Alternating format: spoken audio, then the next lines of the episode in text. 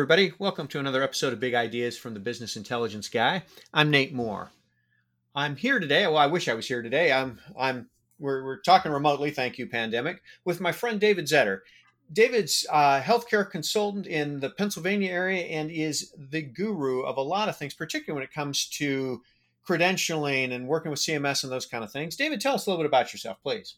Hey, Nate. Um, well, yes, I'm a practice management consultant. I run a firm here in Mechanicsburg, P A. Uh, we've got clients all over the country. I am currently the president of the National Society of Certified Healthcare Business Consultants, uh, uh, which is an organization of people like myself all over the country, helping medical, dental, and other types of healthcare professionals, um, support them, help them run their businesses, help them set up their businesses. And we do quite a bit, literally everything from a startup uh, entity organization all the way through supporting them through mergers, acquisitions, closing up their practice, retiring, you name it. So we do quite a bit. One of the projects that David and I work on together for these groups across the country is to try to grab some data out of their practice management system. And the initial look is payer contracting and trying to get some payer contracting data. Tell us a bit about that, David, would you please? Sure. So normally what um, what Zetter Healthcare does in order to work with clients that want to negotiate contracts, um, there is a process in preparation in order to pre- in order for you to be able to be prepared to do this properly. And in order to be prepared, you have to gain leverage. You have to know where your leverage is with the commercial payers in order to be able to determine whether you can even go and ask for more money. Because if you, all you do is just go ask for more money, they're going to tell you no. So you have to understand what, you know, what the give and takes are, what makes you better than your competitors, and so on. And one of the first things we started realizing is that we need data to understand how practices have currently been dealing with those payers. And uh, obviously, for those listening to this podcast, I picked uh, yours truly, Nate Moore. Um, he is a guru at crunching numbers and analytics and things of that nature. So we pull the data. Nate basically goes out and mines that data from their practice management system. Um, all the reimbursement data for at least a year, some cases more, uh, you know, a longer time frame than that.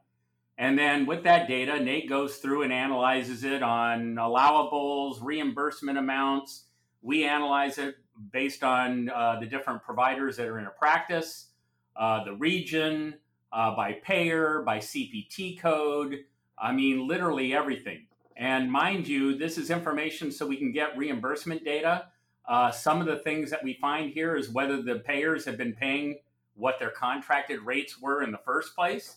So we can tell whether a payer's breached the contract or not. Obviously, that provides our clients leverage. Um, in addition to that, we find out a lot of things about the practice that most often our clients don't have any idea about. So for instance, knowing whether their billing department or billing vendor is even following up on denials, whether they have claims that were submitted and not a dime was ever collected, Um, whether their fee schedules are uh, set less than what the payers pay, uh, so that we can see one hundred percent of the charge was actually paid. I mean, there are so many pieces of information that you can glean from mining that data out of the practice management system. Um, it allows us to help our clients more. Yes, it provides ideas for more work, but ultimately it's about helping the client, making sure that they're obtaining every dime that is due them based on the services they provided, ensuring that they're able to keep every dime that they collect, and also educating the practice on what issues or concerns there may be, because let's face it, most doctors or owners, dentists, whatever the case may be, don't know a lot about revenue cycle. They don't know much about their contracts.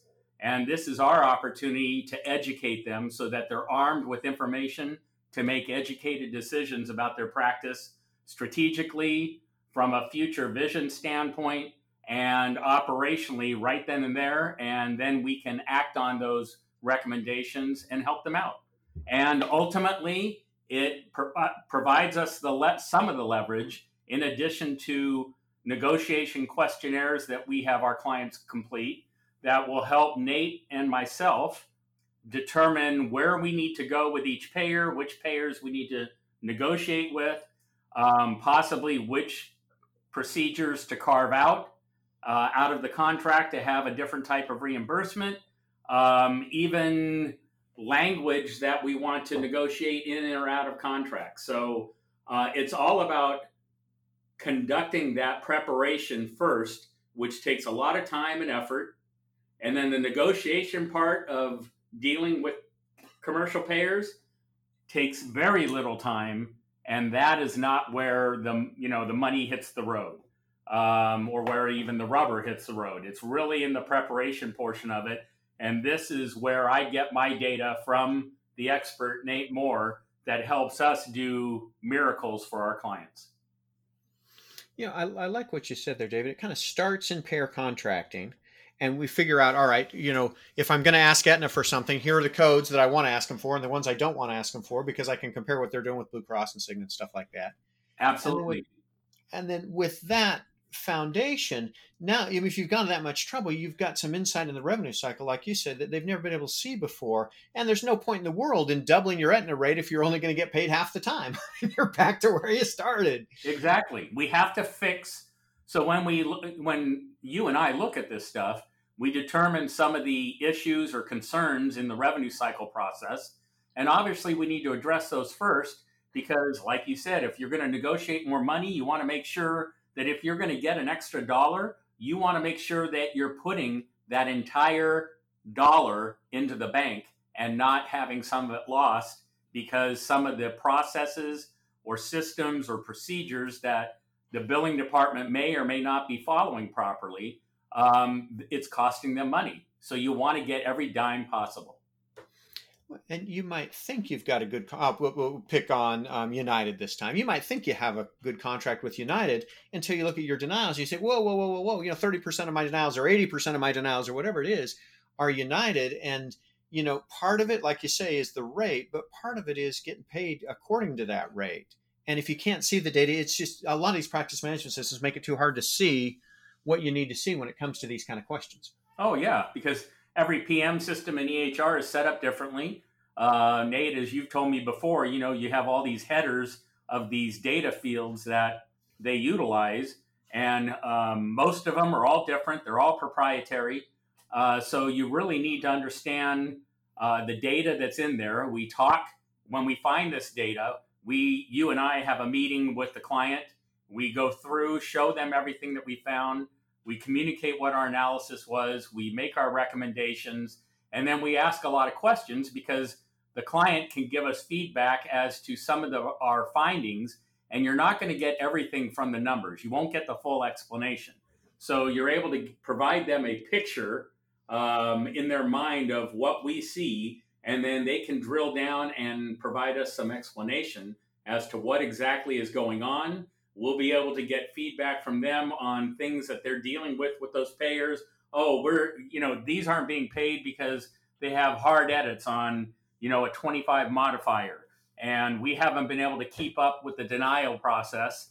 So mostly what we're doing, we find out that, hey, the billing department is spending all the time they can trying to submit the claims, and they haven't had enough time to work on the denials, hence the reason why we've got so many claims that aren't paid. Mm-hmm. So uh, we find all this information out. It provides us a picture. It provides us a bit of a roadmap. And then with questioning, we're able to find our destination through that roadmap and all that data on what exactly we need to do going forward. And then we provide a copy of that data to the client so they can, you know, do their own analysis or play with the data or see where the numbers come from or drill down or whatever they need to see to, like you say, make the changes they need to make in their system going forward. Absolutely. But most often, Nate, you end up uh, explaining all this stuff and you work pivot tables like a master. Um, those of us that aren't the master are pretty mind boggled after you're done with it. And, um, you know, we reach back out to you to give us more data. because you're the expert and some of us just aren't as adept at analyzing and um, you know, manipulating that data to really find out information that's hidden deep within. And the, the, the just the practice management systems aren't just designed for that level of custom reporting that we need to see. Parting words, David, what would you say to folks out there as they're thinking about using data in their practice? What, what's your advice? My advice is, first of all, you've got these software systems um, that you're using in your practice, whether it's an E H R, whether it's, you know, the practice management side of the suite or an integrated software. You've got QuickBooks. I mean, every single piece of software you have in your practice has data that tells you more about your practice. Even if you're analyzing diagnoses and, you know, I've got a, uh, I had a gastro practice that set up a, a center for uh, a center for excellence for I B D. Well, we were able to do that because we pulled all the data out of the E H R. We started analyzing the patients um, and we were able to decide what made a difference for, you know, the counties that this practice served. I mean, there's all kinds of stuff you can do with this data, and it helps you manage your practice better. So instead of going into the practice every day, doing everything you can to unlock the door and then to lock the door at the end of the day, actually being proactive and having a set of a game plan in order to operate that practice and make it better. This is just one small example of what data you can pull and how you can make your practice better. If every practice did this even once every five years, we honestly wouldn't have so many practices that sold out to health systems and hospitals over the past eight to ten years and way back in the nineties. It's all about getting control and controlling your business, because if you don't do it, the business will handle it for you and you won't like where you end up. Well, you, you know, heaven knows the payers are using data and the competition is using data, and you need to use data as well. Absolutely. David, it's great to have you with us on the podcast today. Thanks for joining me today, my friend. Thank you, Nate. Take care.